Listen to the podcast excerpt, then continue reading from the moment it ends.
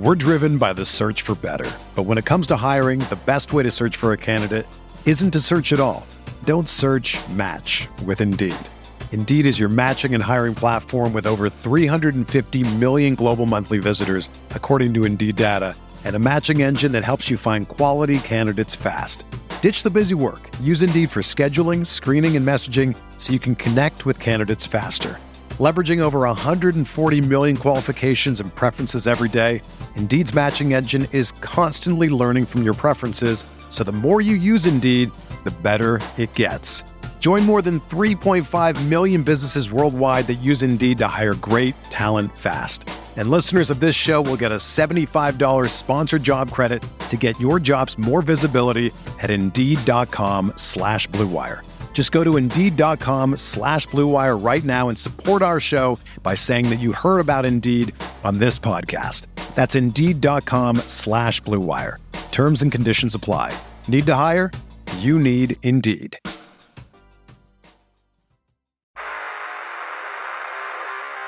You don't want it.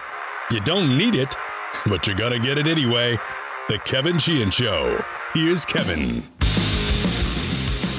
So I am uh, not too happy right now uh, because the podcast should have been out earlier, but it isn't because I wasn't recording um, a significant segment of the show. I don't know how that happened, but whatever. We carry on.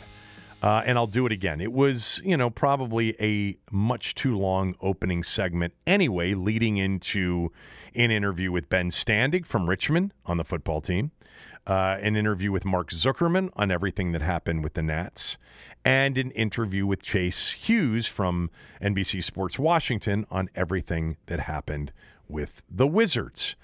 Uh, it was yesterday one of the craziest days. It was not your typical July 29th, that's for sure. In this business, July 29th is usually a make it up day.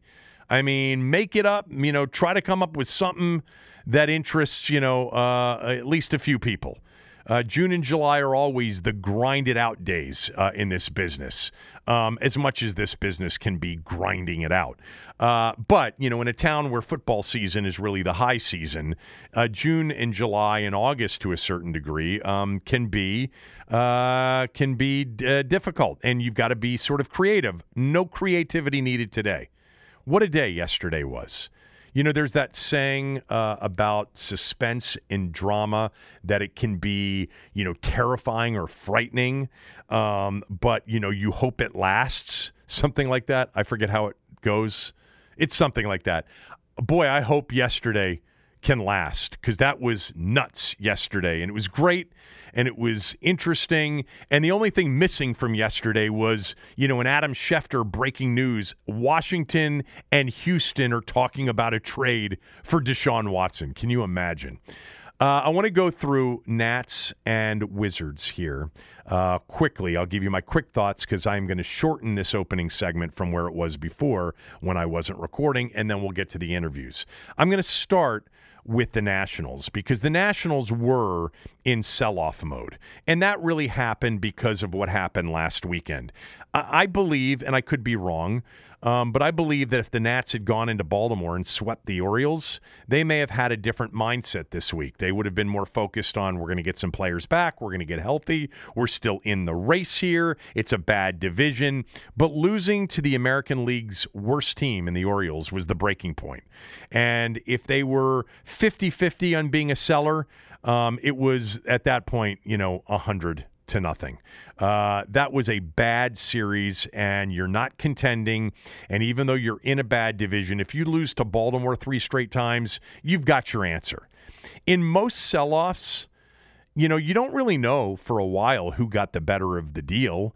I think there are a lot of people that really follow farm systems and understand prospects and look at rankings. Um, but you really don't know because these deals bring back prospects and prospects don't provide answers until they're not prospects anymore. Um, the Nats, you know, did something yesterday that I think a lot of people were expecting, and then they did something that I don't think a lot of people were expecting. The sell off of Scherzer, Hudson, Hand, and Schwarber was expected, and really it makes sense. Galdi was on with us the other day, and he mentioned that they've got the worst farm system in Major League Baseball, and they had to, you know, replenish that farm system. And if they weren't going to be contenders, they had to move on from some of these people and be a major seller. And they had assets that were attractive to contending teams. Scherzer, Hudson, Hand, Schwarber had contracts that were expiring. You can't lose those players to free agency when there's an opportunity to get something back for them in a season that is not producing a contending team. That was always the problem, right, with the football team. You know, the Kirk Cousins thing. I, you know, as much as I loved Kirk and still do, and think it was a big mistake the way they handled him, at the same time, I was a huge advocate and the first one screaming, trade him once they lowballed him for a second straight time and it became clear he didn't want to be here either, you had to trade him to San Francisco for the number two overall pick.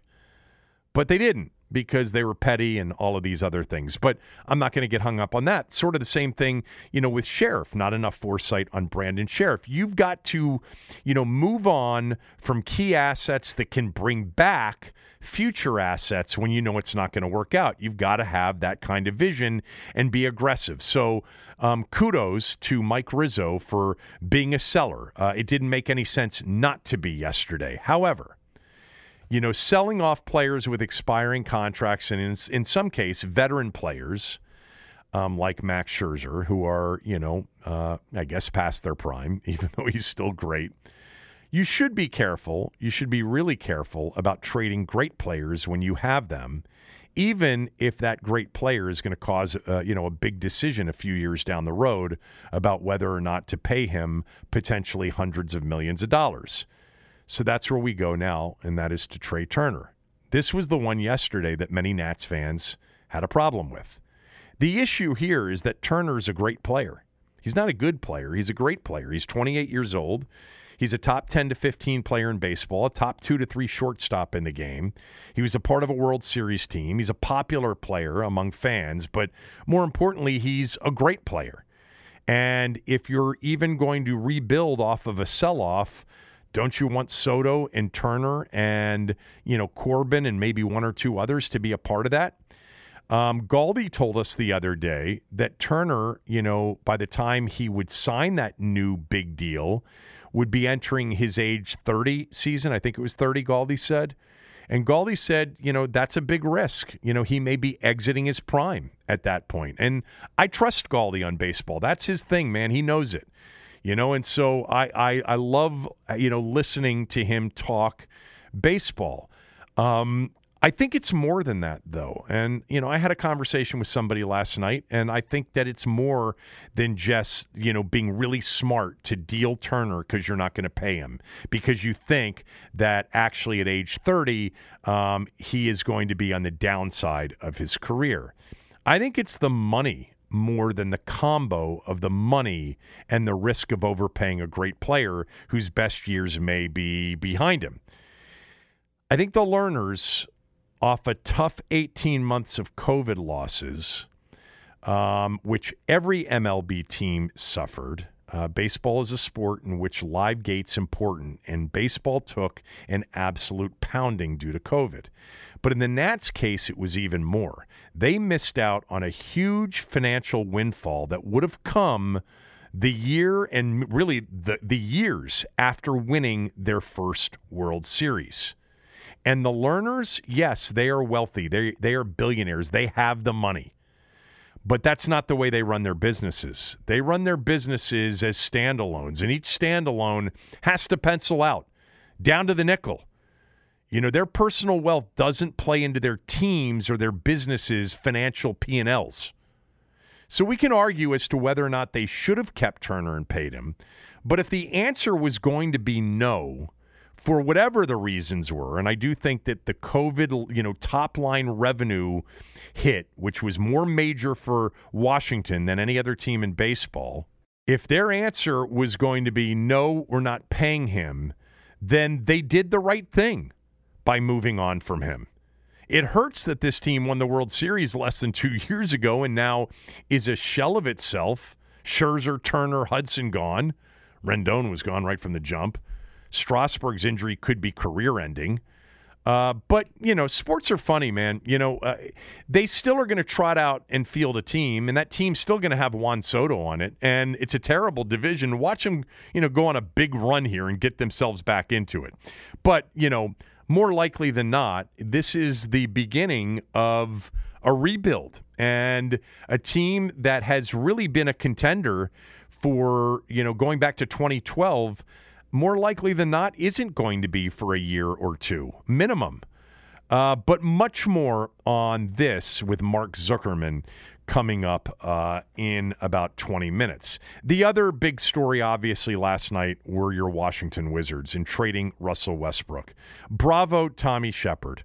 I don't know that Tommy Sheppard's ever going to figure everything out and and you know build a championship contender. That's really hard to do in the NBA, and it requires getting lucky because you have to end up with one of the top five players in the league to win a championship, and you know at least a top ten and another top fifteen ish player to even contend in the NBA playoffs.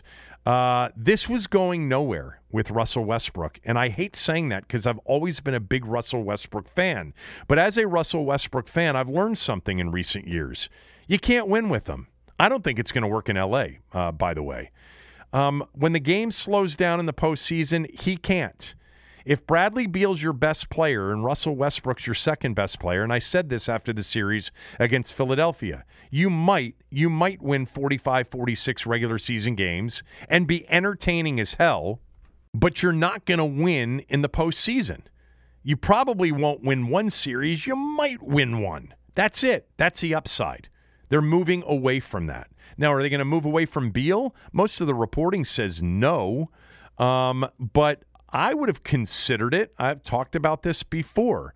Uh, how you build a team around Beal right now um, is going to be very interesting. The players that they brought back, Kuzma, Harrell, and Kentavious Caldwell Pope. I'm a big Montrezl Harrell fan. I love Harrell. Uh, I hated that he left the Clippers. Um, Kuzma, you know, in LA, overshadowed by LeBron and AD, and and probably just couldn't figure out his role. Um, Pope can really guard. They got the number 22 overall pick from the Lakers that they turned into Aaron Holiday from Indiana and another pick early in the second round. And they drafted Corey Kispert. Look, I'm a Corey Kispert fan. I like Corey, Corey Kispert. He's a great shooter. They've added some real shooters here um, yesterday. They added a, a lot of shooting, but they don't have a point guard. By the way, Kispert, competitor, tough, sharp shooter, can't really create his own offense. I think he's a better defender, but my last impression of Corey Kispert and almost everybody on that Gonzaga team is they were manhandled by Baylor. And you can talk about all you want the UCLA semifinal game, and it drained Gonzaga. That was men versus boys. My favorite player, Davion Mitchell picked early and before 15, as I predicted. Um, Chris Duarte went two picks before the Wizards. That's who I wanted if he had been there at 15. Uh, Franz Wagner went much earlier. So the three players that I sort of talked about on yesterday's podcast were gone. I like Kispert, and I understand what they want to add. They want more shooters. They struggled with their shooters last year but you've got to have a point guard. I don't know what's next. I think Beal stays and they try to build around him. And I think Tommy Sheppard's going to have to do a really good job of convincing Beal that they can build around him. But the next step, and it's got to be the next step soon in free agency, right? Or before, um, is a point guard because for the first time, I don't know, in a decade, they don't have one. After Wall and Westbrook, they don't have a point guard. Aaron Holiday's not your starting point guard. He might have to be. Ish Smith and Neto aren't under contract. I'm a big Reggie Jackson fan. I think he's going to be too expensive. Um, but we will get into this in much more detail with Chase Hughes. All right. Uh, ben Standig, uh, standing by from Richmond with the latest from camp this morning and even some stuff that happened yesterday. We'll get to that right after these words from a few of our sponsors. We're driven by the search for better. But when it comes to hiring, the best way to search for a candidate isn't to search at all. Don't search match with Indeed. Indeed is your matching and hiring platform with over 350 million global monthly visitors, according to Indeed data, and a matching engine that helps you find quality candidates fast. Ditch the busy work. Use Indeed for scheduling, screening, and messaging so you can connect with candidates faster. Leveraging over 140 million qualifications and preferences every day, Indeed's matching engine is constantly learning from your preferences, so the more you use Indeed, the better it gets. Join more than 3.5 million businesses worldwide that use Indeed to hire great talent fast. And listeners of this show will get a $75 sponsored job credit to get your jobs more visibility at Indeed.com slash BlueWire. Just go to Indeed.com slash BlueWire right now and support our show by saying that you heard about Indeed on this podcast. That's Indeed.com slash BlueWire. Terms and conditions apply. Need to hire? You need Indeed.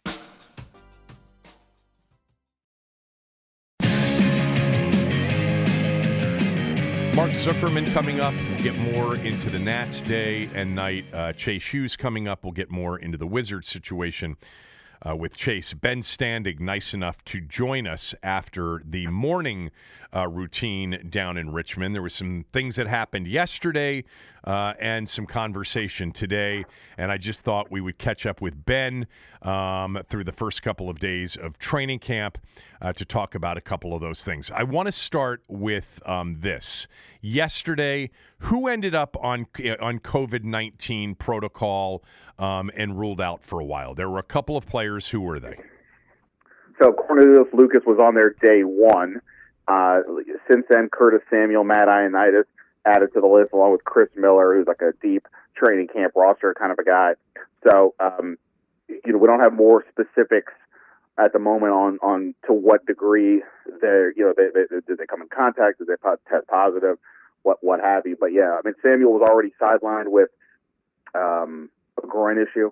Um, and uh, you know we'll see about we'll see about Ioannidis if it's you know a long term or not. But yeah, so th- they've got some more names to the list, and uh, you know obviously they were fortunate last year that they had zero games missed because of this, and you know we are in training camp. This is not the season, but you know we've already I'm sure you've discussed a bunch that uh, you know their low vaccination rate and so on, and this is you know an indication that this you know could be a bit trickier for them at least go, entering the season than perhaps it was even a year ago when we when there was no vaccine. After Ron Rivera's expression of frustration and, and disappointment earlier in the week, was there any concern for him yesterday? For his uh, for his health, you mean? Yeah, his immune deficiency and being around some of these players that have tested positive. Yeah, I mean, I suspect there was like so the way that's set up in Richmond. Um, you know, we, we've been on Zoom Zoom Life, obviously, you know, for all you know the last you know 15 months, but now in Richmond, we're back to some kind of face to face. We're in the same media room that we were in before, and the way it's working is even though all the media is vaccinated, we and we don't have to wear a mask. Otherwise, when when Rivera players come in, we all have to mask up, and they mask up you know, so they, they mask up or they don't, but they, you know, in theory, the players, if they're unvaccinated, have to mask. Now Rivera will enter the room with a mask, and he kind of comes in every day and says to us, "Hey, is everybody here vaccinated?" Because he has said, like, "Hey, I, I, I am a little bit concerned." He also said he had some fatigue um, yesterday um, because of the heat. It's, it's you know, it's, it's it's pretty it is pretty warm here. It was today, this afternoon. So he, I think there is some concern with his situation as well as um, you know just you know, they, they he com- you know combined sort of wearing him down and does wearing him down, you know, what you know does that make him even a little bit more compromised? So yeah, it's definitely some level of concern. You know, what's going on behind the scenes, I don't know, but um, yeah, I mean, it, it, it's it's it's been mentioned that you know, if nothing else, this this guy who had these problems, if you're n- not going to be vaccinated, okay, it's your choice, but for the record, the guy who's your your coach, your leader, he, you know, this may not be so good for him. Mark Maske reported earlier this morning that 87.9% of NFL players have now received at least one vaccine dose. Um, so, uh, has there been any update as to Washington's numbers? Are they climbing or are they? St- I mean, do, do we do we have any update on their numbers? Um, the last I've seen was, was came out from a couple days ago. I think it was about sixty percent. I think the Washington Post had that. Yeah, we don't have anything more specific than that. And like you know, it, it is it is certainly conceivable that some player you know could be getting the um, you know the you know all, all, in process to getting the vaccine. It's been several months since I got it, but you know I remember right. You get your first shot, and you if you're getting the two shots kind, you get your shot. You have to wait like three or four weeks. then get the second one. Then after about 14 days, you're you're good. So yeah, it's conceivable that some guys either got it just when they got to camp or they're still in that process.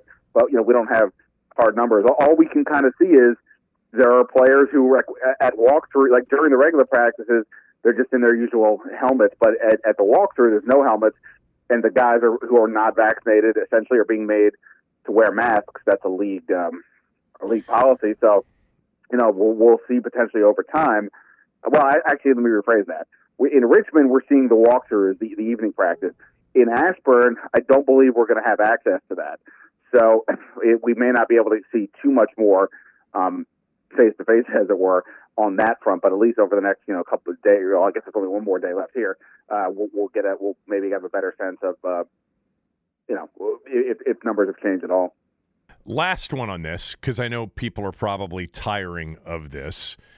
But you guys are down there and you can put two and two together. And it sounds like there are some clues as to who's vaccinated and who isn't. And I suggested the other day on the podcast, you know, th- this 60% number is 60% of 90. Um, so when they cut down to 53, that percentage could possibly go lower or it could go higher. Have any of you done sort of the back of the envelope math on whether or not the locks to make the roster are the significant percentage of the unvaccinated, or the uh, the guys who aren't a lock to make the roster um, make up most of the unvaccinated? Right. Yeah. So you know everything like you like you know using the like you said the back of the envelope math, and that's kind of what we're doing. You know, we're trying to take you know see what's out there, who's wearing a mask. There's a couple other clues. I'll I'll keep to myself uh, just as we're out there. But you know, we're trying to get a sense of that. And I would say if I do sort of a rough guess of a 53 man roster, I mean the number seems kind of uh, from a percentage basis kind of seems in line with the overall number. So it, it doesn't. I, it is a fair amount of the the players you would expect. Um, you know, to be on the roster uh, are the ones wearing a mask. I mean, look, I you know I don't want to like say names per se, but like for example today, I mean this is on TV or video. You know, we had um, Taylor Heinicke, Landon Collins, Brandon Scherff. All three entered the room wearing a mask. Now, again, they could have they could be vaccinated and decide, hey, I just want to wear a mask no matter what. But you know, I you know, a certain amount of logic would would would would would, would believe that that's probably not the case. Um, and you know, I think at least a couple of them were asked about it, and they didn't say that they were or that they weren't. They just said it's a personal choice, and and so on. So yeah, I mean, it is definitely um, a decent amount of players who you know are going to be relied on uh, for this team, or you know, the, you know, among the among the leaders. Again, doesn't mean I mean none of them had a vaccine last year because there was none. So it doesn't mean that they can't avoid an issue, but at the moment, yeah, there's definitely okay. two players who appear to be unvaccinated. Yeah, and it's very possible that some of those players understand that even if they've been vaccinated, they could get it and then spread it to somebody that doesn't have it and somebody that's immune deficient, like their head coach. Who knows? All right, let's get to football. Um, before we go backwards to yesterday, uh, I know that Brandon Scherff spoke today.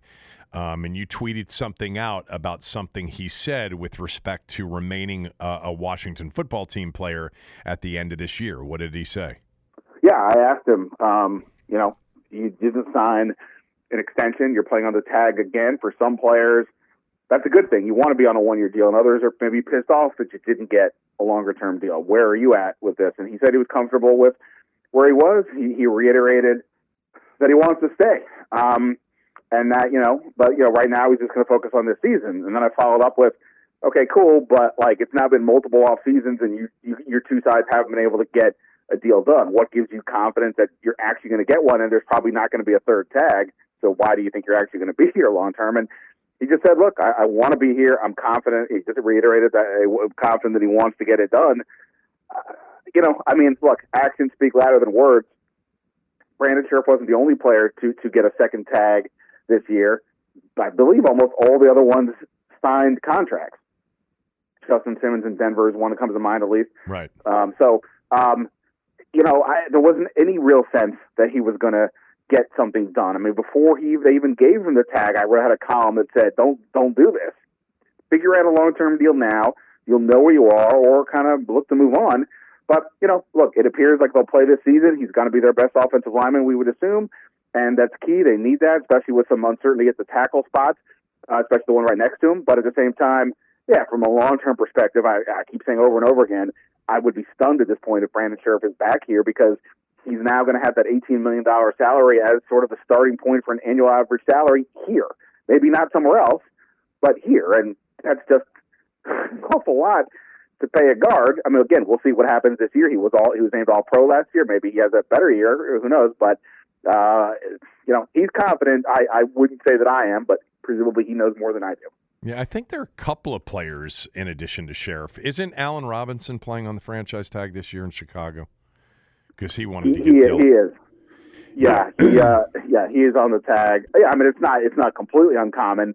It's just uh, you know we've obviously seen it here once before, and um, you know I, you know it's all relative. I mean I guess one, one, somebody kind of phrased to me like with one difference between Jonathan Allen's situation and Brandon Scherff's was that Jonathan Allen really pushed to stay here and they would then from that, you know, not saying his side conceded anything, but like I think they really kind of like what you know did that. I, I'm not. Brandon Scherff says he wants to stay. I'm not doubting it, but it just it didn't have any sense in the from a negotiation standpoint that there was that same. Hey, we got to get this done. I really want to stay. Every, everybody healthy other than the COVID situations through the first couple of days, uh, other than Curtis Samuel.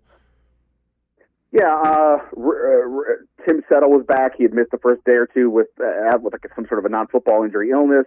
Uh, Ricky Seals Jones, one of the guys who, you know, in theory, is in the mix for the third tight end spot, was out today with a with a, a lower leg issue. Rivera said it was relatively minor. Cam Sims, at one point today in practice, kind of uh, was down on the ground for a bit and was having his, uh, I think his left leg was checked, but Rivera said afterwards didn't look any, it was anything too serious. So yeah, so far so good on that front. They haven't had any um, issues, and you know, I mean, just even getting Landon Collins back, um, you know, to me is you know such a win. I really had couldn't did not comprehend that he'd be ready to go at the start of camp. Um, and you know, so, you know, relatively speaking, he you know he looked good. You know how much I like you, um, and how uh you are at the top of my list of people that I love to have these conversations with. Um, but I'm going to pass on Steven Simmons, uh, Steven Sims Jr. turning Jimmy Moreland around on a double move for a catch. And I'm going to pass on Terry McLaurin and William Jackson being a show day in and day out. And I'm going to focus on a couple of your other tweets, um, including including something that I do think is always interesting, and that is what are the coaches saying? What are the players saying? But Ron Rivera um, mentioned someone, and you tweeted out uh, that player's name. He mentioned someone who is a great example of a veteran who seeks to help younger players. Um, I want I want you to mention who that player is and whether or not you think that Rivera singling him out um, means anything. Yeah, uh, you're talking about Jon Bostic. I am. Um, and uh, I don't uh, look. I, I'm not going to lie. At various points during these press conferences, I, I'll space out for ten seconds because I'm thinking of a question, or maybe I'm maybe I'm pondering what happened at lunch. or what else for lunch? I don't know. But so I am trying to think of the phrasing of that question, but how how it came up. In any event, yeah, he he. I think it's sort of like a broad topic, and he cited Bostic, and that seems like an absolute straight example. I mean, Bostic, even for us in the locker room he's been well when we had access to the locker room he was a guy that we would all go to yeah. he wasn't the world's best quote but he was a totally solid guy he was seen to be nice and helpful at all times and was willing to to to, to, pitch in for us and i can and from i remember I did a story on Cole Holcomb a couple years ago when he was a rookie, and Bostic was the guy that I went to, and you know you could tell the rapport there. So you know, and look, obviously there's a first round pick on this team, and he plays the same position as Jon Bostic and perhaps that's you know top of, of Rivera's mind because he obviously Rivera's invested in Jamin Davis. So um, you know I, I don't know if it means anything beyond that. I haven't you know I know some people have had Bostic sort of as a borderline you know potential surprise cut. I haven't gone there because I, I I just don't know what I think of the depth behind the, the, the three starting linebackers. But uh, you know, obviously, any good, any positive mention is a good thing. I would be really surprised if Bostic got cut. Um, he is a favorite uh, of the coaches. He's high IQ.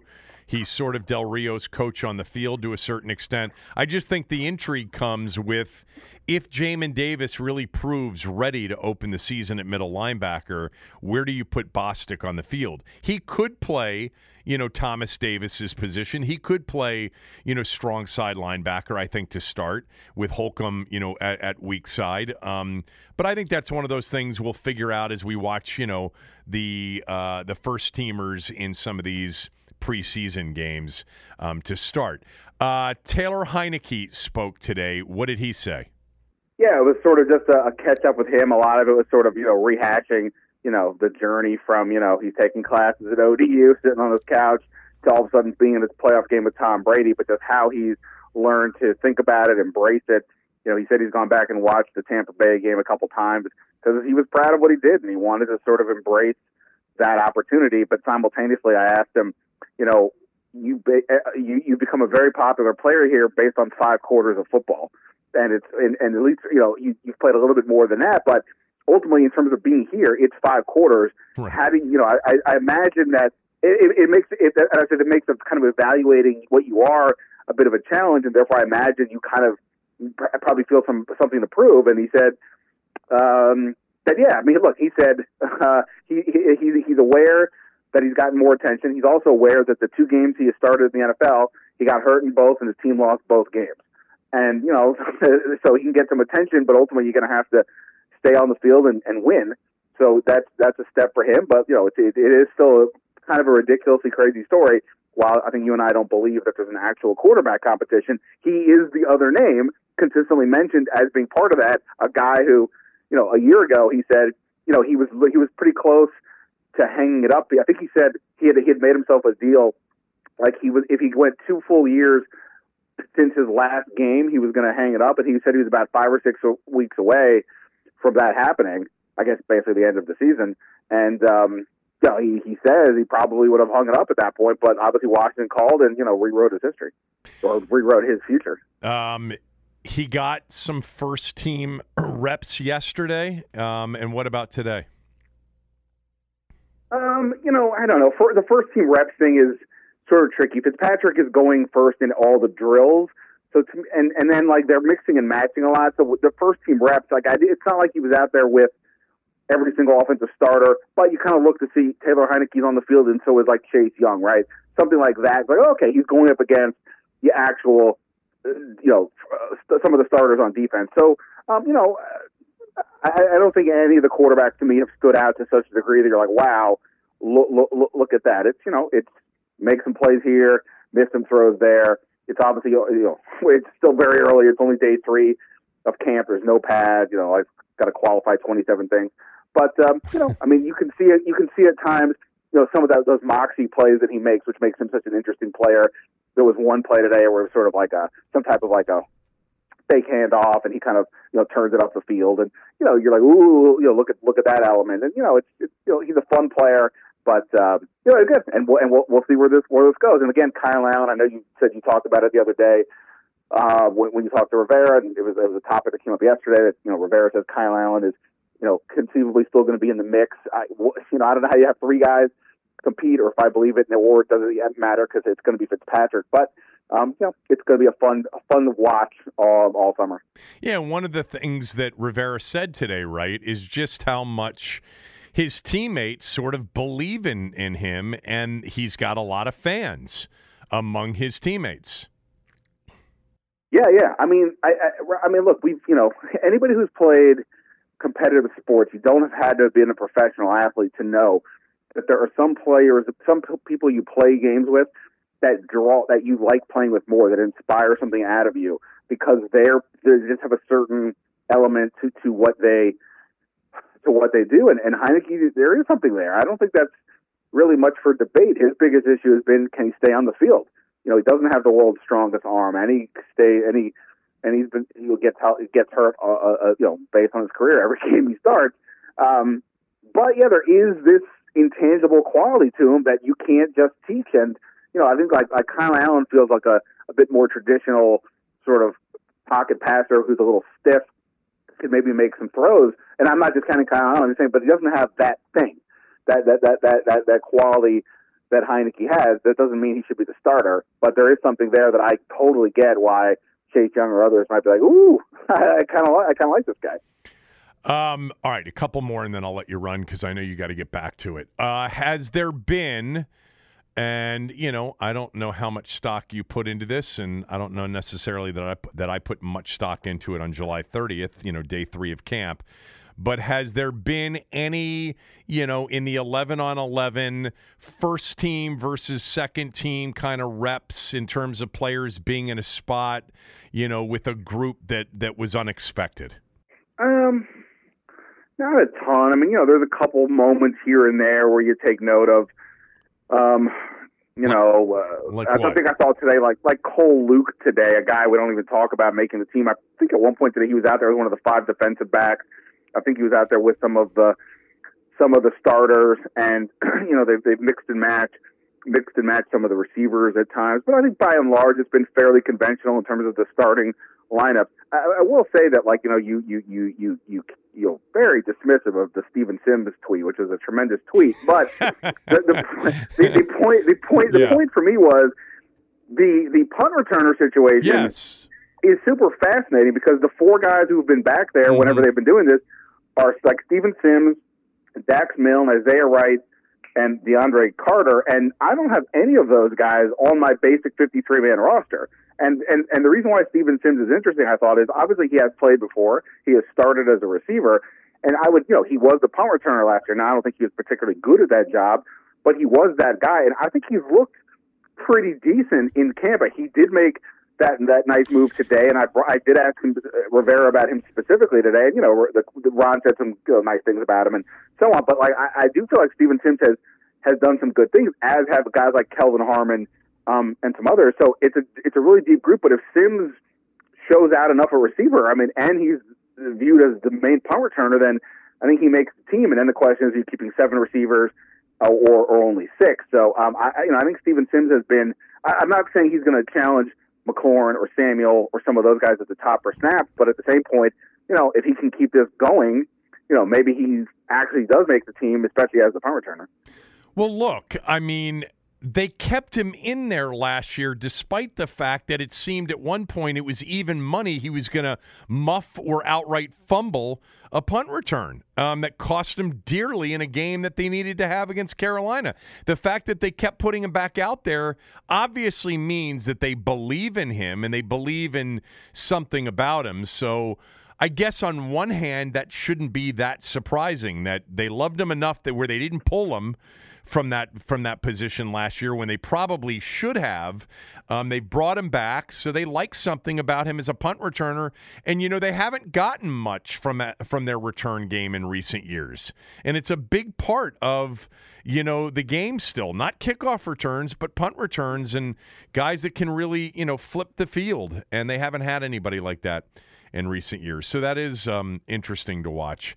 Um, and I'm trying to think, you know, for whatever reason, when you uh, just mentioned Cole Luke, I know he got snaps last year. I remember him being on the field um, last year, you know, a, a couple of times and being noticeable.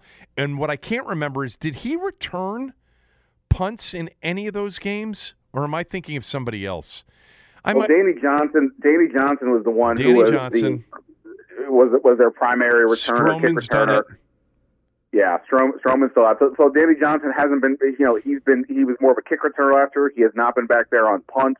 He didn't even play corner last year. His natural position of corner. He only did special teams. So conceivably he could be that guy. But again, they're not using him at the moment as a um, as a punt returner. Um, and, and I will just sort of lastly say, like Rivera said today, like what he's seeing from Steven Sims is, is what you want to see as a slot receiver. I, I think a big question for me has been, and is where are they actually going to use Curtis Samuel? If Curtis Samuel, like Carolina did last year, the the, the post Rivera coaching staff, they used him primarily in the slot, and he was very effective. And in the backfield. And in the Yeah, backfield. Right, and in the backfield. But the but the Rivera Scott Turner group in Carolina used him more outside, and so if he's if if he if they go with the slot, which I don't know if they will, I thought they might, but I don't know. Then it seems like uh, you know an Adam Humphries, uh, you know, won't get as much work, and maybe a Steven Sims can slide in if he's a returner. On the other hand, if Samuel's outside, then you kind of need two guys in the slot, right? And and and Humphries and Sims could fill those roles. So I, I feel like we, uh, we, it's going to be hard to I think figure out exactly what they want to do at receiver until Samuel gets on the field because he's the guy that's going to be all over the place. I would think.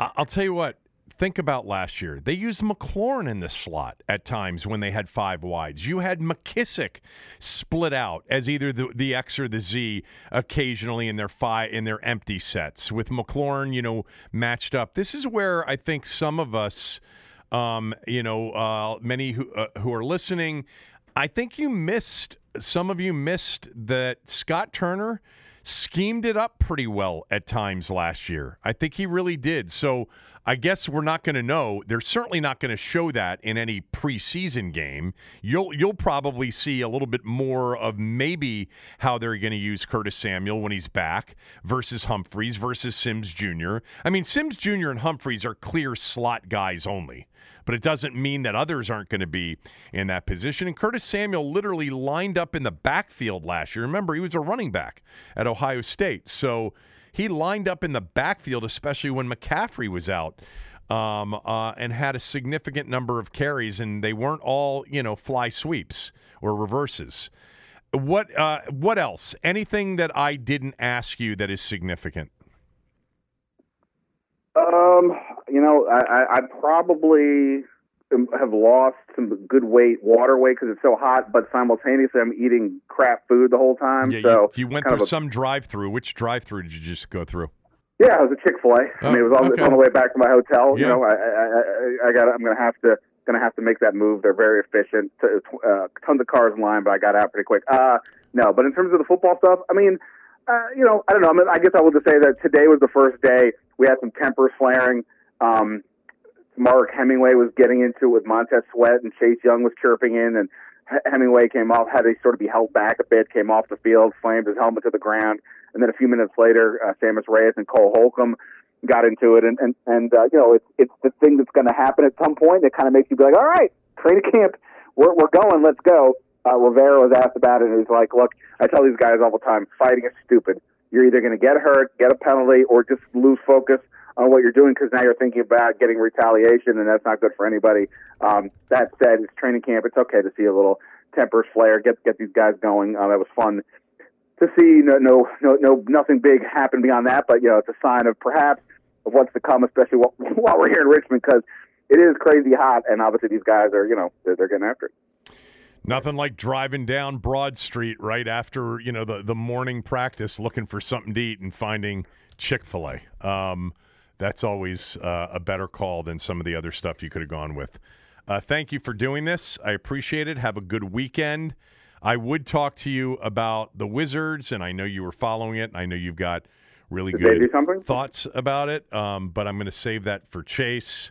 Uh, even though you and I in previous years would have spent more time on that. Uh, thank you and enjoy. Are you coming back next week? I guess everybody's coming back next week. Yeah, Saturday. There's a Saturday morning practice, and that's kind of it. And then I'm going to just drive straight to Los Angeles because I can't wait to watch Russell Westbrook and LeBron get in each other's way during the playoffs. Okay, you know what? So. Okay, so th- that's what I'm going to talk to you about because I've already rec- I've already recorded the interview with Chase, and I did not um, ask him about this. Uh, I'm going to give you my opinion on this as uh, from from a Lakers perspective. I do not think it will work for the Lakers. No uh, chance. I, I will I'll go so far as to say so, this. So you so you if, agree with me? If you are watching, I don't know who said what because I wasn't really watching TV last night because uh, I was dealing with this team and doing some other stuff. Uh-huh. But I was paying, tracking the draft on the draft and uh, slightly pay attention with TV. Whoever is saying that this will work, I would you should stop listening to them as an analyst. This will not work at all. LeBron is, you know, an incredible player with, the, but he needs the ball. So you need people around him who can shoot. Russell Westbrook is an incredible player who needs the ball but can't shoot. So you, it doesn't matter what happens in Game Ten against the Nuggets or Game no, Forty Six no. against the Timberwolves. It's I'm sorry, Game Four, Game Five, Game Six, Game Seven of a playoff series in the fourth quarter. Their offense will be a disaster. like I have no confidence this will work on any level. And by the way, like somebody said to me the other day, like, well, it works with LeBron and Wade, and Wade can't shoot. Wade is a much savvier player who will who will blend in. Westbrook does what Westbrook does, which is why regardless of anything else, it was good for the Wizards because it left, uh, Wes Unseld can now coach this team as he would, not have this obstacle. Who's a very good player, but he's going to do what he wants. So I, it'll be amazing to see how Westbrook and LeBron how they can gel or not. I I don't see it working at all. And these two guys are so alphas. I just think it's going to be amazing. It's um Westbrook makes every team he goes to interesting, um, but he does not make them a playoff championship contender. Now, I know that he went to the championship with Oklahoma City and lost to Miami in four games. And by the way, for uh, several of those games in that series was even more the alpha than Kevin Durant was. I am a big Russell Westbrook fan. I always have been. And I enjoyed last year during the regular season, but I've come to the conclusion, and I think you have too, that um, it's just it doesn't work when the games slow down and they become important possession by possession for not just the fourth quarter but for every quarter. And i don't see this working out for that reason let alone the ones you added to it which is lebron has to have the ball in his hands. Westbrook needs to have it in his hands. Um, westbrook is going to be um, I think very much what it looked like at times with Harden for the brief moment that we saw that. Uncomfortable. Now, the big difference is James and Davis by themselves make the Lakers, if they're healthy, a contender. Now, the, right. will Westbrook, you know, ruin that possibility, um, minimize that possibility? I think there's a chance that he does. I think, and, and again, it's like every time I say that, so many people, Ben, that are listening are like, dude, you were the biggest Russell Westbrook fan. And I still am. Nobody in team sports over the last 10 years has tried harder than Russ. He is one of the all time most intense, relentless, high energy competitors in team sports history. And he gets phenomenal results in the regular season. And if your team can get stops and take the ball, uh, you know, off the rim, rim and get out in transition. He's devastating. But we saw what it was like in the postseason here. And other teams have seen what it's been like in the postseason with him. When the game slows down, he can't. And I'm surprised, to be perfectly honest with you, that this is what LeBron wanted. I think I, I can't believe that it's to the Lakers. I think I'm I'm really surprised LeBron, who whatever you think of him, is a high high IQ basketball person. I'm shocked that he thinks this is, this will work because obviously it was his call. So I would just say this to that. Obviously, everybody is their own individual, but having talked to enough athletes over the years, and maybe it's because they've all been beaten into the next man up mentality. But I think by and large, at least what they say publicly and sometimes privately, they all seem to think that they can make whatever work with whatever. They just want talent. They don't recognize always the fit. Like it's when Aaron Rodgers talked the other day, which was in the most amazing press conference ever, and he talked, and there was a great question about why do you want to be involved in these decisions when all the decisions you seem to want to have made floundered on the you know the player went somewhere else and didn't work. He's like, yeah, it didn't work there. They would be playing here with me doing this, and and that's the thing with fit. Yeah. And that fit sometimes it isn't about just talent. This is why I like Team USA. It, you shouldn't take 12 all star players. You need to take eight guys who are great and then fill in the blanks with guys who will do specific things if you're actually trying to win and not just have the best marketing campaign you can have. Um, so Westbrook, yeah, on paper, the Lakers may have three of the best 25 players in the game, but the fit is terrible. The, the fit with Buddy Hield, whatever, uh, as the name was being mentioned, seemingly to me is much better because Buddy Hield can shoot. LeBron gets double teamed. He passes the ball to the open shooter. Boom. This is just basic. This is how this works. Eh, so yeah, I mean, I my sense is LeBron is just desperate. Eh, you know, he, he's only viewing the finish line is getting close for him. He's got you know who knows how many more shots to win, and and conceivably Westbrook was the best pure individual talent they could get. And he said, "Yeah, let's do it." I'm sure he would rather have had Chris Paul, but that wasn't a thing. So he he's going for the talent over the fit, and he probably thinks I'm LeBron James. Damn it! Look what else I've done. I can do anything. I'll make this work. We'll see. and we will see um, what the Wizards do next because there's got to be a next, and I'm going to catch up with Chase Hughes a little bit uh, uh, later on after Mark Zuckerman, who's going to join us next to talk about that. Um, thank you. Uh, always good to catch up. Have a good weekend. Have a good trip trip home, and I will talk to you next week. Yeah. By the way, fifty percent off the Athletic right now. Go click on one of my articles and then go through that way, and then we'll be everybody will be happy, including me, despite this heat. Okay, okay that's it. Have no, no, no, no. Hold on. I want everybody to make sure that they heard that, and I'm being serious. I, I, I've you know, obviously push the athletic when Ben's on and when other people from the athletic are on. I also am associated and affiliated with the athletic from a business standpoint. I've mentioned that on the show before, but I'm also a customer of the athletic. But I want to make sure that those of you that are interested in subscribing to the athletic hear what Ben just said. Right now, 50% off. It's totally worth it. But the way that I would ask that you do it is to go to one of Ben's articles which you would have to subscribe by clicking on his article that you want to read more of Ben's article and subscribe via that route. That way they know that you were there to read Ben, and that's why you subscribed to The Athletic. But really, in all honesty, I know I pitch a lot of different stuff on this podcast, um, but I was skeptical at the very beginning. It has totally been worth it for Ben, number one, um, but for a lot of other people. Like David Aldridge has written so well this week on everything NBA and Wizards um, related. Um, and so, uh, you know, you've got that, and Tarik El-Bashir is phenomenal on the Caps. And and they've just they've got a really good group and then you can read the writers from every other city and the national writers as well. To be honest with you, I think it's a better one-stop shop solution than any of the major um, websites, you know, ESPN, CBS Sportsline.com, etc. I really do. Um, all right. Uh, have at it. Good weekend. Talk next week. Peace.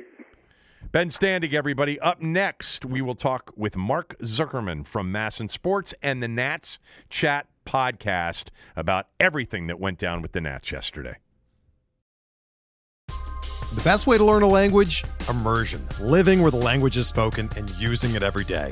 But if that's not in the cards this year, you can still learn a language the second best way, and that's with Babbel. Be a better you in 2024 with Babbel, the science-backed language learning app that actually works. Don't pay hundreds of dollars for private tutors or waste hours on apps that don't really help you speak the language. Babbel's quick 10-minute lessons are handcrafted by over 200 language experts and help you start speaking a new language in as little as 3 weeks. Babbel's designed by real people for real conversations, and their tips and tools are approachable, accessible, rooted in real-life situations, and delivered with conversation-based teaching so you're ready to practice what you've learned in the real world. Here's a special limited time deal for our listeners. Right now, get up to 60% off your Babbel subscription at babbel.com slash bluewire. That's 60% off at babbel.com slash bluewire, spelled B-A-B-B-E-L dot com slash bluewire. Rules and restrictions apply. You know, if I would have applied myself, I could have gone to the NBA. You think so? Yeah, I think so. But it's just like it's been done. You know, I didn't want to. I was like, I don't want to be a follower. Hi, I'm Jason Concepcion, and I'm Shea Serrano, and we are back. We have a new podcast from Wondery. It's called Six Trophies, Woo! and it's the best. Each week, Shea Serrano and I are combing through all the NBA storylines, finding the best, most interesting, most compelling stories, and then handing out six pop culture themed trophies for six basketball related activities. Trophies like the Dominic Toretto I Live My Life a Quarter Mile at a Time trophy, which is given to someone who made a short term decision with no regard for future consequence. Or the Christopher Nolan Tenet trophy, which is given to someone who did something that we didn't understand. Catalina Wine Mixer trophy. Ooh, the Lauryn Hill, you might win some, but you just lost one trophy. And what's more, the NBA playoffs are here, so you want to make Six Trophies your go to companion podcast through all the craziness. Follow Six Trophies on the Wondery app or wherever you get your podcasts. Listen ad free right now by joining Wondery Plus.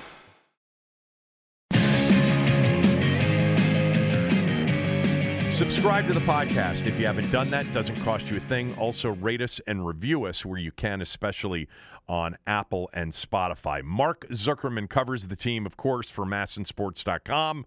Follow him uh, on Twitter at Mark Zuckerman. Also, the Nats Chat podcast that he does with Galdi and Tim Shovers is a must listen to. You get it anywhere you get a podcast. You're going to want to listen to that podcast uh, today for sure. Mark joins us right now. I, I want to save the Trea Turner portion of this conversation for second because I think that that was the part of the day yesterday that uh, may not have been a shocker for everybody, but it was disappointing um, to many. And I want to talk about that in great detail. But before we get to that, overall, the parts that we thought would, you know, had the potential to get sold off did. You know, Max, Hand, Hudson, uh, Schwarber.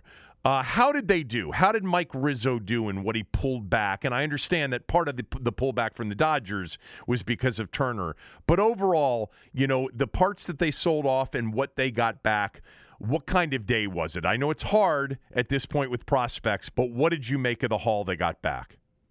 You know, honestly, Kevin, it's it's too hard to even really know that right now. I, you know, I'm not going to claim to be a, a huge prospect guru. I can just tell you what uh, you know people around the industry are saying and, and what they think about this, and that is it's really hard nowadays to get a lot for rental players. This used to be a thing, you know, 10, 20 years ago where you could trade a pending free agent and get two or three elite prospects for them. And teams have just become smarter at this. Uh, they understand the value of, of elite prospects. They understand that a rental player for two months, yeah, it might help carry you over the top, but uh, often it's not worth as much as they used to give up for it. So, uh, you know, the the two they got from the Dodgers, and we'll get to that, are the the big names, and the rest of them are players that they hope some of them pan out and become uh, good big leaguers for them. But I don't think there's anyone in that group that you say, oh yes, this is the one to, to really be excited about. And maybe they pan out, maybe they don't. It's such a, a crapshoot in this world uh, when it comes to, to young baseball players and prospects and all that. But here's the thing you put all of that in totality. And to me, it's like you don't just evaluate one of these trades, you evaluate the entire thing. And what they have done yesterday and they're going to continue to do before today is over is you trade all of your valuable assets here and stockpile as many good quality young players as you can. And from that quantity, you hope to get some quality out of it. You hope you get a, a, a couple of future stars. You hope you get a couple of future good, solid big leaguers. And then you just hope to fill out the rest of your minor league system because that is the state of the organization. They've been in such bad shape there for a while now. It, it, it hasn't shown at the big league level because they've been winning for a long time. But eventually, you have to have another group of kids to come up and replace them all. And they went into this season with the lowest rated farm system in baseball. And we've seen this year how that's been exposed. They did not have the depth to overcome their injuries, other calamities that have happened to them. So this is the first step towards rectifying that. And you just hope that several of these players that they're getting here in the last 24 hours are ultimately going to be part of the next team that wins here. Did they do the right thing in trading Trea Turner?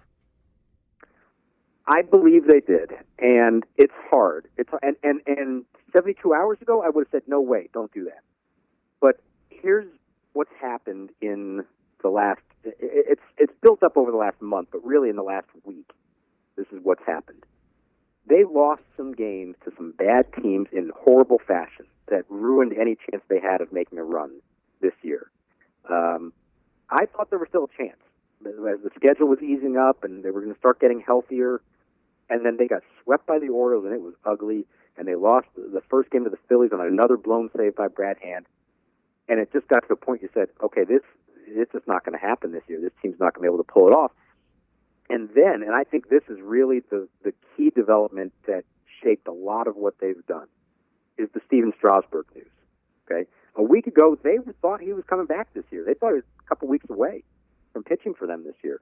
And then he continued to have the issue in his neck. They sent him down to Dallas to see a specialist, and he was diagnosed with thoracic outlet syndrome, which for a major league pitcher these days, that is the worst injury you can be told you have. That's worse than Tommy John surgeries, labrum, rotator cuff, any of that stuff. This is the worst one. He had the surgery for it. They believe he'll be back at some point next year, and history says that most pitchers do come back and pitch again in the big leagues, but it also says that most of them do not come back to be the same kind of pitcher they were. And that to me was the sort of the final straw that Mike Rizzo and Mark Lerner looked at this and said, we're not just not in a position to win this year, but we're probably not in a good position to win next year either. And that's why you move Trea Turner. If you were going for it in 2022, you keep Turner around. But once they realize it's not going to happen next year, it's time to actually start this whole thing over again. You have to trade your best commodity to get something more than just one of those second tier prospects I was talking about before. You, you you don't get a lot for rental players, but for a star player who has one year plus the two months the rest of this year, you can actually get something. And so that's why the Scherzer and Turner trade netted them the Dodgers' top two prospects, two top 50 prospects in baseball. These days, that's as good as you're going to get in a trade. It's hard to do better than that. Who knows if they pan out? They may not. But for what they were working with, I think that was the best they could have done.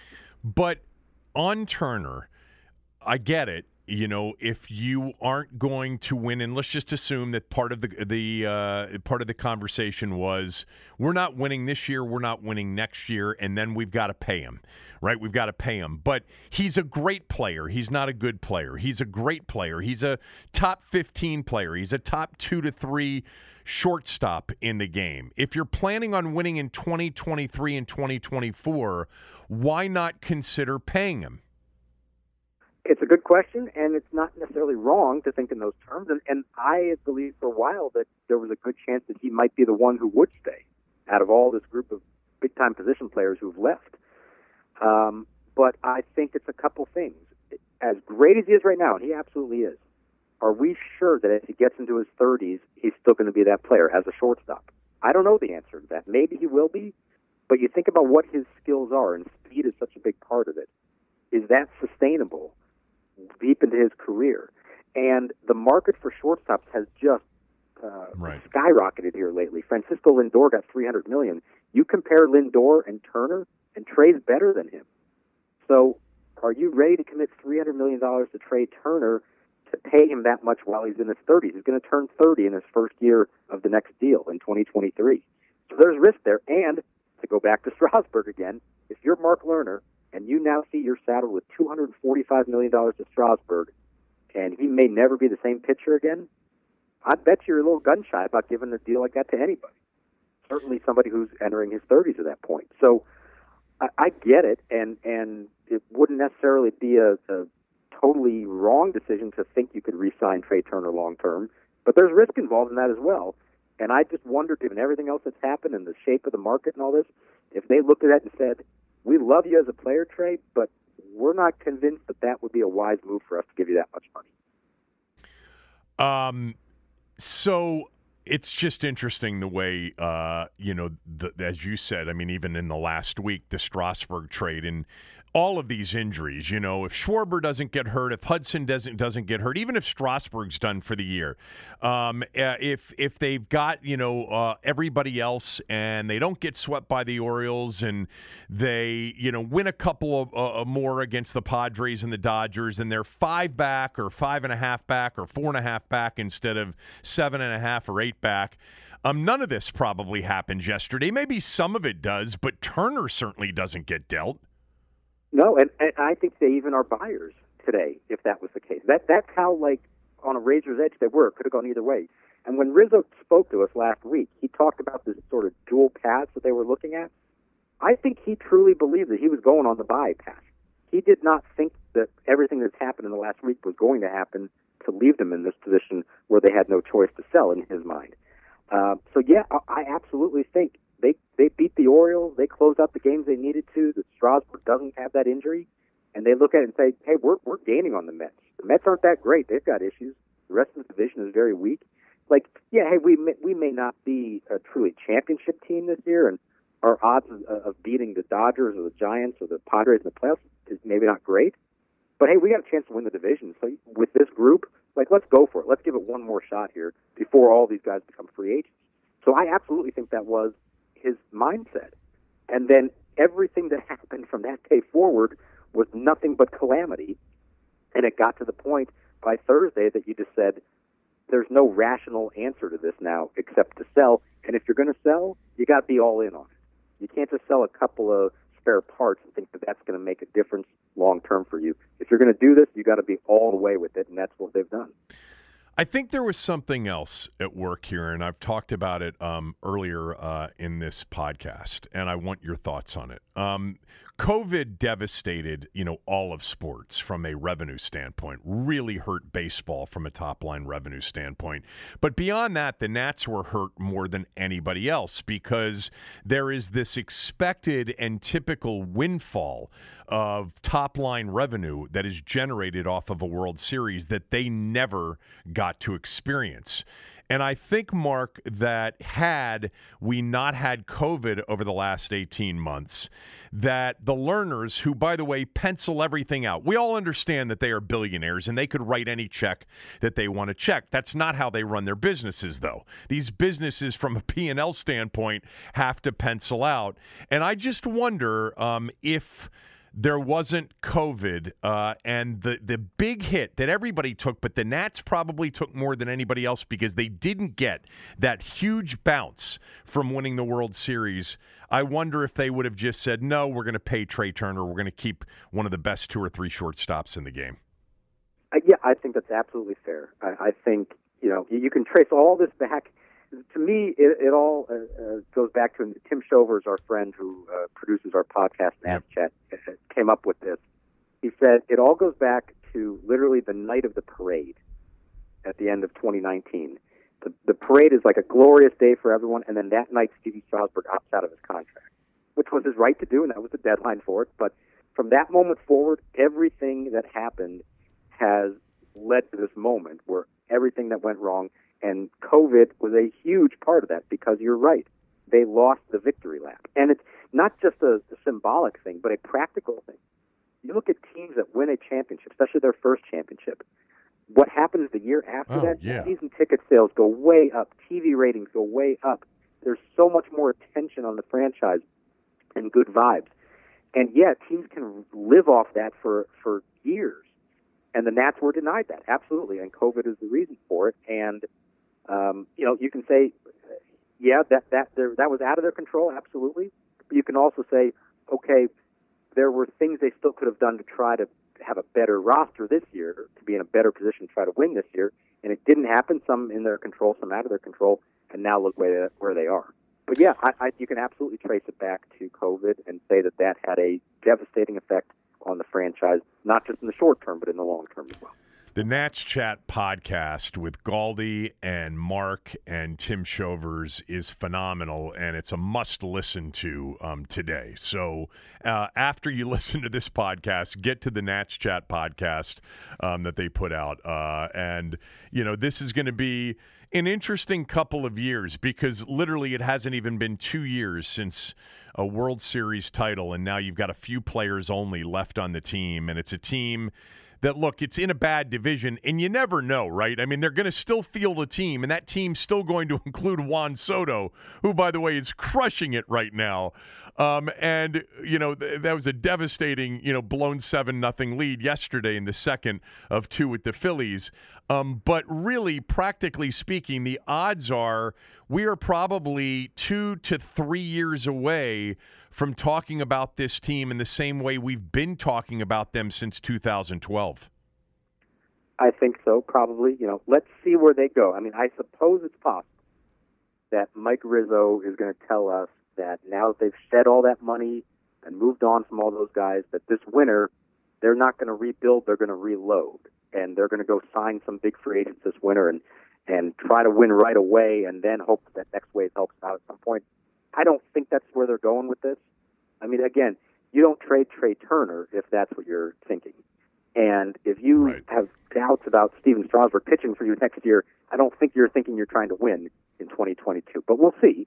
We'll see. But uh, no, I agree. And it, it's been a long time since they've been in this position. 2010, 2011 is the last time. And uh, let's let's remind ourselves that what they did for no- uh, basically a decade as a contender. I know they didn't make the playoffs every year, but they were trying to every year there. They made the playoffs five times. They won the division four times. They won the World Series. That is a really, really good run. And up until what last year, when they finally had a losing record in the short season, it was Nats, Yankees, Dodgers, and Cardinals Right. were the only four teams that had winning records every one of those years. So I mean, they they deserve to be in that elite class. But for everyone, it does have to end eventually. I know you can say, well, the Dodgers not happen to them, the Yankees doesn't happen to them. Well, if you want to spend like the Dodgers and Yankees, then go for it. But you know what those two organizations also have that's allowed them to sustain it? Great farm systems. And the Nats have not had that in several years now, and that's why they're in the position they're in now. All right, last question. Um, you know, let's just assume here that they're not able to, you know, rebuild a lesser expensive contender for the next couple of years. Um, I know that the Lerners have paid. We know that they have paid big for players before, and then they've passed on others. Um, you don't think that they, you know, without a contending team, that they would move in a different direction when it's time to pay Juan Soto, do you? Well, here's what I would say. I think, my opinion, I think it's the opinion of a lot of people inside and outside the organization, is that if there is one guy over the last several years, not just this current group, over the last several years, that you would say, yes, he is worth whatever it costs to keep him, it's Juan Soto. He's a generational talent. He is still so young. He's going to be a free agent at, what, 26, I think it is? With skills that 25, should not 20 25, 25, I think, at 26 more, maybe. years old. Yeah. yeah. Yeah. So that to me, there, there's far less risk in signing him to a mega contract than there is Trea Turner, Stephen Strasburg, Anthony Rendon. Take your pick. So I think they go full court press on him, but that doesn't mean it's going to happen because Juan Soto and Scott Boras, his agent, almost always take it all the way to free agency, and which is their right to do that. And in a lot of ways, it makes a lot of sense to do that. Not just uh, take the first big contract offer you're, you're you're given now before you have a chance to negotiate with other teams, and we'll see what happens at that point. Um, but to me, the the next step, and it, may not happen right now; it's several years away. But the next step for the Lerners, now that you've done this, it's got to be all about keeping Juan Soto. And the best way to do that, in addition to the money, is to make sure that by the time he becomes that it is his last year here, in theory, in 2024, that you have a winning team again. So that helps convince him that you are on the right track, and that now he can be the leader of the next team that competes for a championship in town. You know, you wrote um, in your uh, among many stories over the last 24 hours that you know essentially a champion's been broken up here, uh, and it started really with Rendon leaving, obviously, um, but less than two years um, after a title, you know that championship roster has been broken up, and as you wrote, they've now got the task of trying to build another. We'll see how they do with it. Uh, Nats Chat podcast. Um, for Mark. Uh, he's with Galdi on it. Um, it's an absolute listen for Nats fans. Of course, follow Mark on Twitter at Mark Zuckerman and read him at masnsports.com. Uh, I know it was a crazy day, so I appreciate you making time for me uh, today. I'll talk to you soon. All right, my pleasure, Kevin. Up next, Chase Hughes from NBC Sports Washington. We'll get to the Wizards in more detail right after these words from a few of our sponsors. Another day is here, and you're ready for it. What to wear? Check. Breakfast, lunch, and dinner? Check. Planning for what's next and how to save for it? That's where Bank of America can help. For your financial to-dos, Bank of America has experts ready to help get you closer to your goals. Get started at one of our local financial centers or 24-7 in our mobile banking app. Find a location near you at bankofamerica.com slash talk to us. What would you like the power to do? Mobile banking requires downloading the app and is only available for select devices. Message and data rates may apply. Bank of America and a member FDIC. When you need mealtime inspiration, it's worth shopping Kroger, where you'll find over 30,000 mouthwatering choices that excite your inner foodie. And no matter what tasty choice you make, you'll enjoy our everyday low prices, plus extra ways to save, like digital coupons worth over $600 each week. You can also save up to $1 off per gallon at the pump with fuel points. More savings and more inspiring flavors make shopping Kroger worth it every time. Kroger, fresh for everyone. Fuel restrictions apply.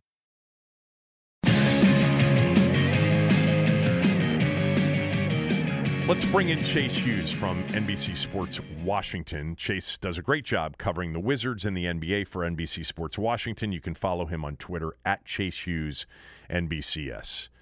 Before we get to the trade and everything they got back and the draft and what's next, I just want to ask you because I personally was surprised when I saw the breaking news and my phone start lighting up uh, late yesterday afternoon, early evening about Westbrook being traded. Were you surprised?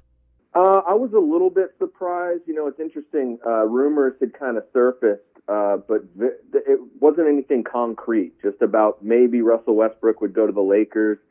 There were these like small signs I'd been asked about by fans, where it's like, hey, well, hey, you know, LeBron and Anthony Davis are starting to follow uh, Russell Westbrook's wife, and people are close to him on Instagram. And I guess technically there were some signs there, uh, some very 2021 signs. Um, but certainly nothing uh, substantial in, in the way of a rumor that would say, okay, this is imminent nothing like last year when, you know, the rumor, of course, broke that John Wall might be going to the Rockets in a trade for uh, Russell Westbrook. We kind of marinated on that one for like a week. Uh, this one, uh, I guess, bubbled up a little bit, but then sort of came out of nowhere, I would say.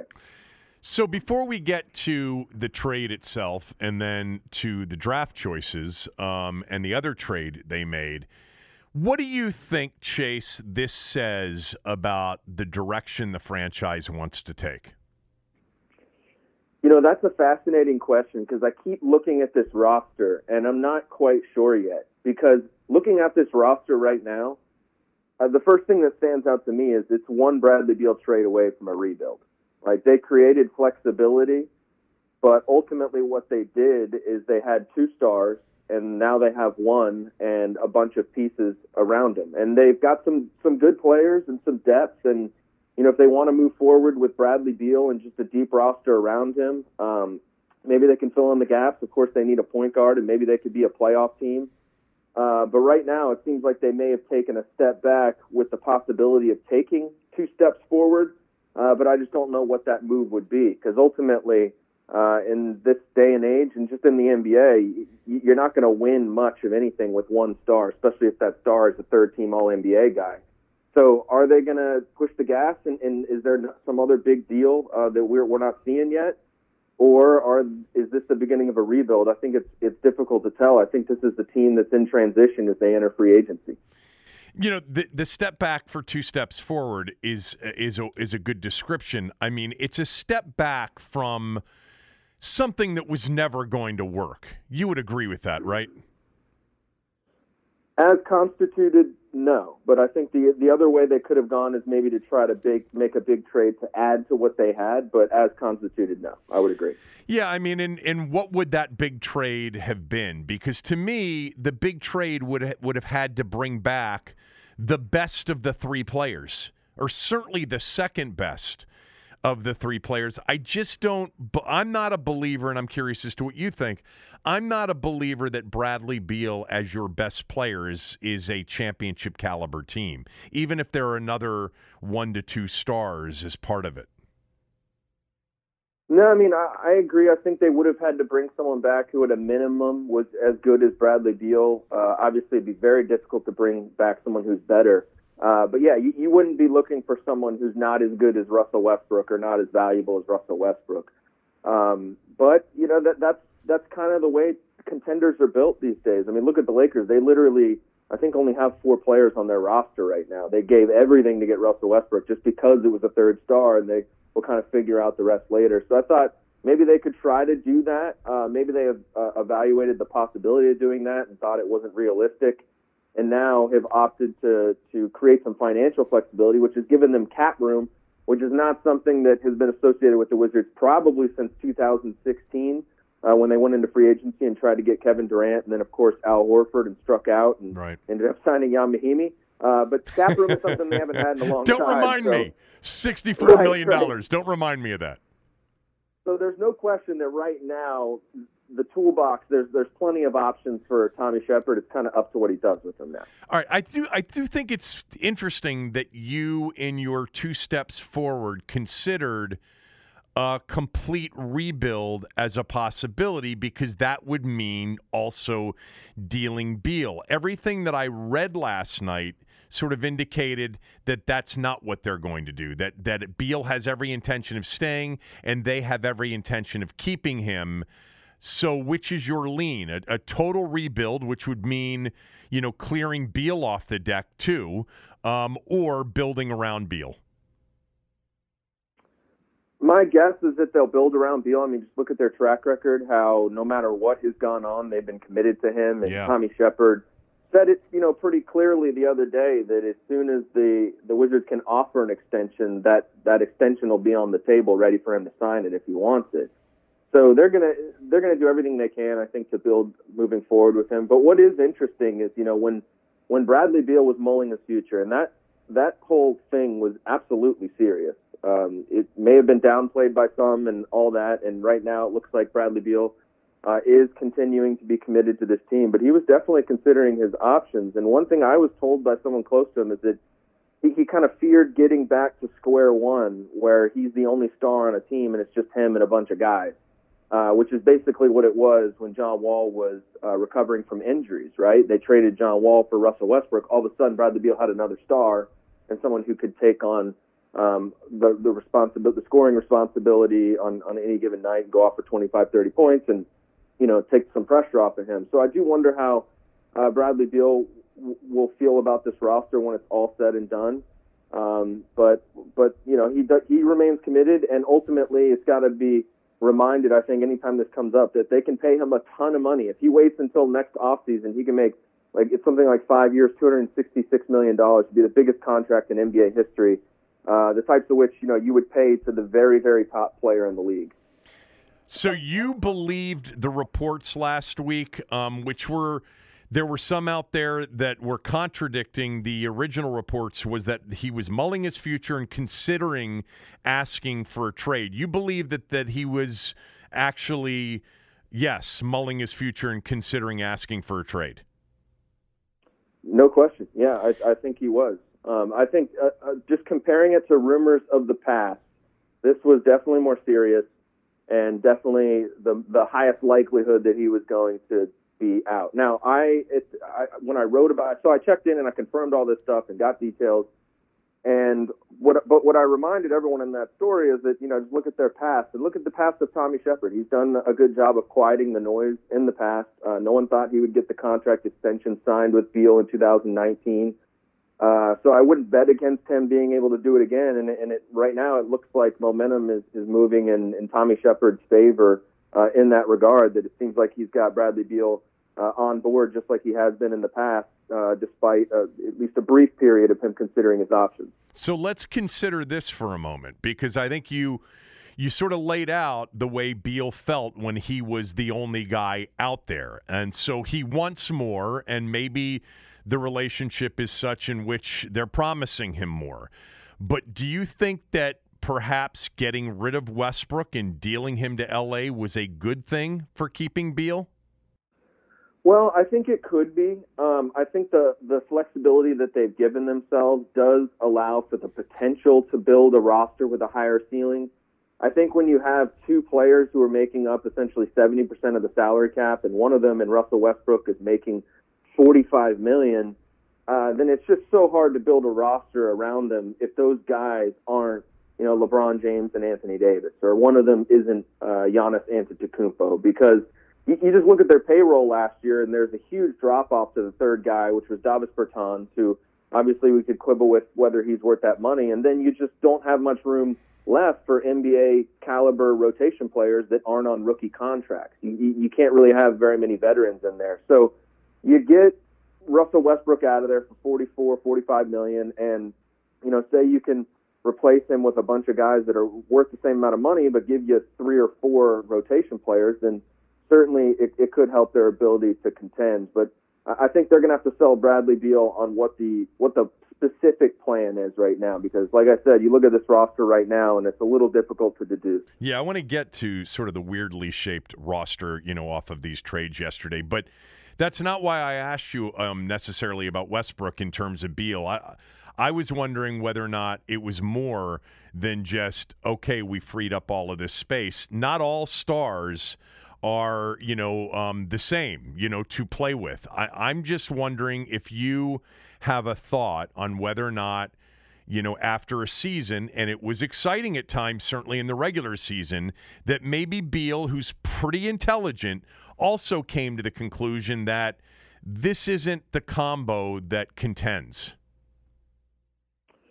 Well, when it comes to contending, uh, I'm not sure, but I, I, I do believe that, and uh, you know, I've talked to Brad about uh, the impact Russ had on him, and um, he, he thought he was a great teammate. I, I think you, you kind of see this happen with Russell Westbrook. Um, a lot of his teammates love playing with him. His coaches love coaching him, um, and I think Bradley Beal just appreciated, as a lot of other guys have in the past, just the, the con- consistent effort and competitive fire that Russell Westbrook brings. Um, you know, Paul George said before this past season that he had his be- the best year of his career in Oklahoma City because of Russell Westbrook, because that mindset and that uh, 110% effort every play really rubbed off on him.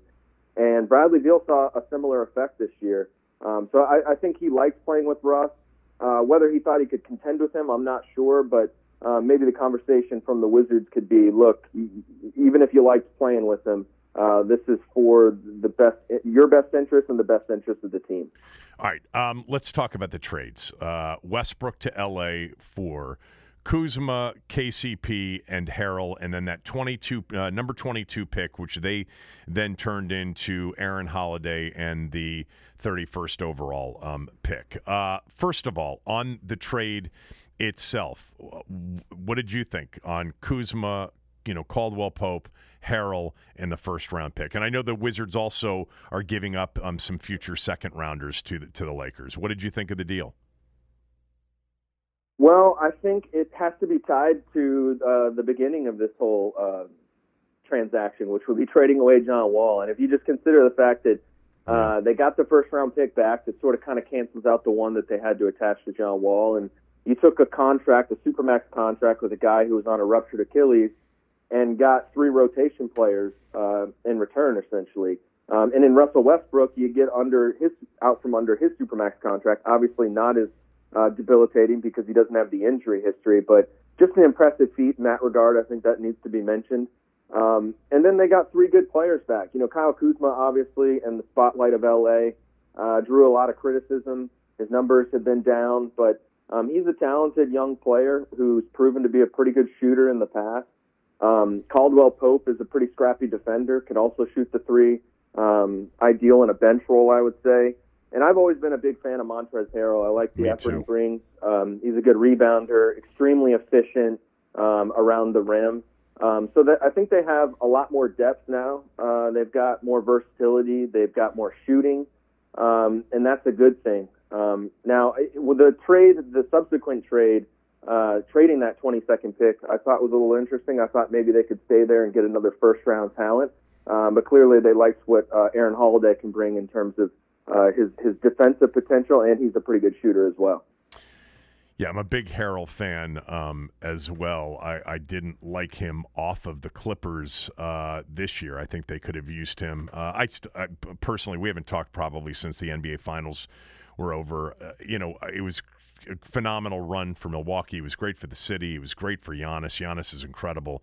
I don't think there's any chance they get by Brooklyn if Brooklyn doesn't have those injuries. And I think if Kawhi doesn't go down, the Clippers would have won the title. Um, but that's beside the point. Um, yeah, they get back Aaron Holiday, um, and then uh, they end up taking uh, you know a player at 31 overall. So let's look at the roster now because it is an odd roster. There's really no you know starting point guard on on it on this team. You know, a team that added a lot of shooters with Corey Kispert being drafted at 15. By the way, I like Kispert. Um, I always liked Kispert. By the way, he's competitive uh, and is a, an incredible shooter. But if you watch the title game, like most of you did, he was manhandled by men. Just understand that Baylor, that was men versus boys in that title game. And you can talk all about how um, Gonzaga was tired after that multi overtime game thriller against UCLA. Uh, that was men versus boys in that game. I, but they added Chase a lot of shooting to this roster, some defense to this roster, some competitiveness to the roster, which they obviously had with Westbrook. But how does this roster move forward, you know, as it is? There's more coming, isn't there? Well, they have to find a point guard, as you mentioned. Uh, they've got the mid-level exception, and you know maybe you could fit um, like a Lonzo Ball or a Spencer Dinwiddie or a Derrick Rose, uh, that level of a point guard in there. Um, but then you've got just some really interesting um, problems to solve in terms of putting these lineups together because they have shooting, but they've also got some forwards and, and big men that you wonder how well they could play together. You know, Montrezl Harrell um, Daniel Gafford, Rui Hachimura, Deni Avdija. You've kind of got this uh, nucleus of forwards and big men that, that can't really shoot from the outside, but then you have guys who can offset that. Um, so I think it's an interesting roster. I, you know, Thomas Bryant will be coming back from an ACL injury. He's a really good shooter. Davis Bertans is a really good shooter. Uh, you add Kispert to that equation. Uh, maybe with more space, Bradley Beal can shoot better. He shot a career low three point percentage this past season. Um, so I think they've got a, a, lot more options. Defense and shooting um, could be strengths when those were relative weaknesses last year. Obviously, they fixed their defense on the fly, but the three point shooting was never there. So I think the fact that they have more shooters, if I had one takeaway, that would be the good thing because um, th- they had to work around not being able to make threes last year, and that's just not ideal in this day and age. I just think to take advantage of these shooters, they've got to have a point guard. You know, I mean, what have we had since 2009? That was the year John was drafted, right? 2000, no, 2011. What year was 2010? 2010. Thank you. Um, yeah, they've so, they've had a they've had a high assist point guard for a long period of time. They don't have one right now, and t- I just think with all of those shooters, uh, you know, if Beal is your primary creator out of the offense, I, I, uh, you may not be able to take advantage of that. So, what are their options, point guard wise? Well, uh, first of all, it, that's a good point to make that they haven't had to search for a point guard in a long time. Um, not since 2010, because you have John Wall and Russell Westbrook. Obviously, Wall was hurt sometimes, but you thought he was coming back. Kind of reminds me of the Washington football team when they had, and this is a not a perfect comparison, but um, Chris Samuel and then uh, Trent Williams. Right. And then once they needed a left tackle, it was yeah. just like an unusual feeling. Um, so yeah, they need a point guard, uh, first time in a long time. I, I would expect them to explore trades uh, for that, but you're probably looking at someone who would fit into the mid-level exception, which is about uh, going to be about nine, nine and a half million uh, per year. You can give them a multi-year deal. Um, so I think Derrick Rose, Patty Mills, uh, maybe Spencer Dinwiddie, who also tore his ACL uh, last season. Um, and Lonzo Ball would be a question for me because, uh, you know, I, I know a lot of teams are going to be interested in him, and, and I don't know if you could fit him into the mid level exception because he is young and presents upside. But if you have a, a lineup of shooters and Lonzo Ball to uh, distribute it, um, I, I like that. I mean, he's a really good rebounder, a really good passer, and he's a, he's become a much better shooter over the years than I think a lot of people realize uh, because he's been uh, hasn't been playing for a marquee team, but he's turned into a pretty good shooter despite all the, obviously that was made of him coming out of college and his shooting form and all that. Um, so I, I think he would make sense if the if the Wizards could get him. Is any of this in your mind leading to a potential Ben Simmons trade? I don't see how they could acquire a player like Ben Simmons at this point. Um, you know, the first round pick, making that pick uh, with Chris with Corey Kispert, true, true. Um, takes takes away the hypothetical uh, appeal of that as an asset. Uh, you know that that eliminates one thing, um, and and just the asking price sounds like it's so high uh, in Philadelphia. I mean, I, there's reports that they want uh, you know players and multiple first round picks and pick swaps. So I think the the price is going to have to come down for them to trade Ben Simmons to anyone. But I, I would expect right now that it'd be really difficult for the Wizards to pull off a, a trade that would bring in a, a guy of that caliber. I mean, he might be the, the, the best option via trade available all summer, and so there's going to be a lot of competition. And I think it would be difficult, especially when you consider the Wizards have uh, their first round picks uh, tied up a little bit with that John Wall trade. Yeah, I think that price is going to come down. There are no takers for that player um, at that price right now. All right. Um, did you mentioned Dinwiddie? There there have been some reports uh, that that is a player they're going to target Dinwiddie coming off that ACL um, injury uh, in Brooklyn. Um, I think personally, Reggie Jackson's going to get a huge contract off of uh, the way he played in the postseason for the Clippers. I lo- I've loved Jackson for a while now. I was glad to see him get into that spot and really um, excel. And he's not necessarily, you know, he's a scoring point guard um, more, uh, and so is Dinwiddie, by the way. Um, and really, the point guards that are out there, with the exception of like Chris Paul or maybe Conley, are all scoring point guards, right? Um, for the most part, you'd be adding, you know, a, a scoring point guard. Um, so but that's got to be the move. Like that's got to be the next, you know, domino to fall. They ha- you're not going to go into this season with Aaron Holiday as your starting point guard, are you? No, I don't think so. Um, Dinwiddie with the the ACL uh, is interesting. I mean, I liked him as a player before the injury, but he only played three games last year. Um, got injured, of course, and you'd be having him and Thomas Bryant coming back from the same injury, and uh, Thomas Bryant's not going to be ready to start the season. So you're talking about two pretty important rotation players that would be affected by a serious injury. So that's got to be noted. But in the whole conversation about uh, a point guard um, and them sort of relying on elite point guards for a long time, I don't think it's the worst thing to transition away from that. You know, the Wizards over the past uh, decade plus have really been committed to building a team around the backcourt. And just historically, not very many great NBA teams, NBA championship teams have been built that way. I think a lot of people obviously look at the Warriors yeah. with, with Steph Curry and Klay Thompson, but if you look at the history of the game, that, I mean, that's a major aberration. You probably have to go back to the Pistons with Isiah Thomas and Joe Dumars to find uh, the previous example. You're much better off having a more balanced roster. If you have a second star and one of your stars is a guard, you're better off if that guy's a wing or a big. So if the Wizards end up going into a new era where they don't have a star point guard, but they're able to find a star somewhere else, um, I honestly think that would be for the best. Yeah, it's funny as you say that. Um, I mean, obviously, we, we all think of Golden State, but but even Cleveland, we can call LeBron whatever whatever he was, but he and Kyrie Irving were the two primary ball handlers, you know, offensively. Um, even though they had different assignments defensively, I, I I look at this roster and it just doesn't make a lot of sense right now. So I, am with you. I think something's going to happen. Um, uh, but you know, netting it all out, Chase, like they were a playoff team if they hadn't had COVID, if Westbrook hadn't been hurt early. You know, maybe it was in a normal 82 game schedule, a roster capable of winning, you know, 44, 45, 46 games, being a five seed, but, you know, maybe, maybe winning one playoff series, maybe. Um, that was, I think that was the max. And now you've got a roster right now as it exists that would struggle to make the playoffs next year in the Eastern Conference. Do you agree with that? I agree. I think as constituted, they're not a playoff team. Now, of course, they'll get a point guard, um, so that'll change some things.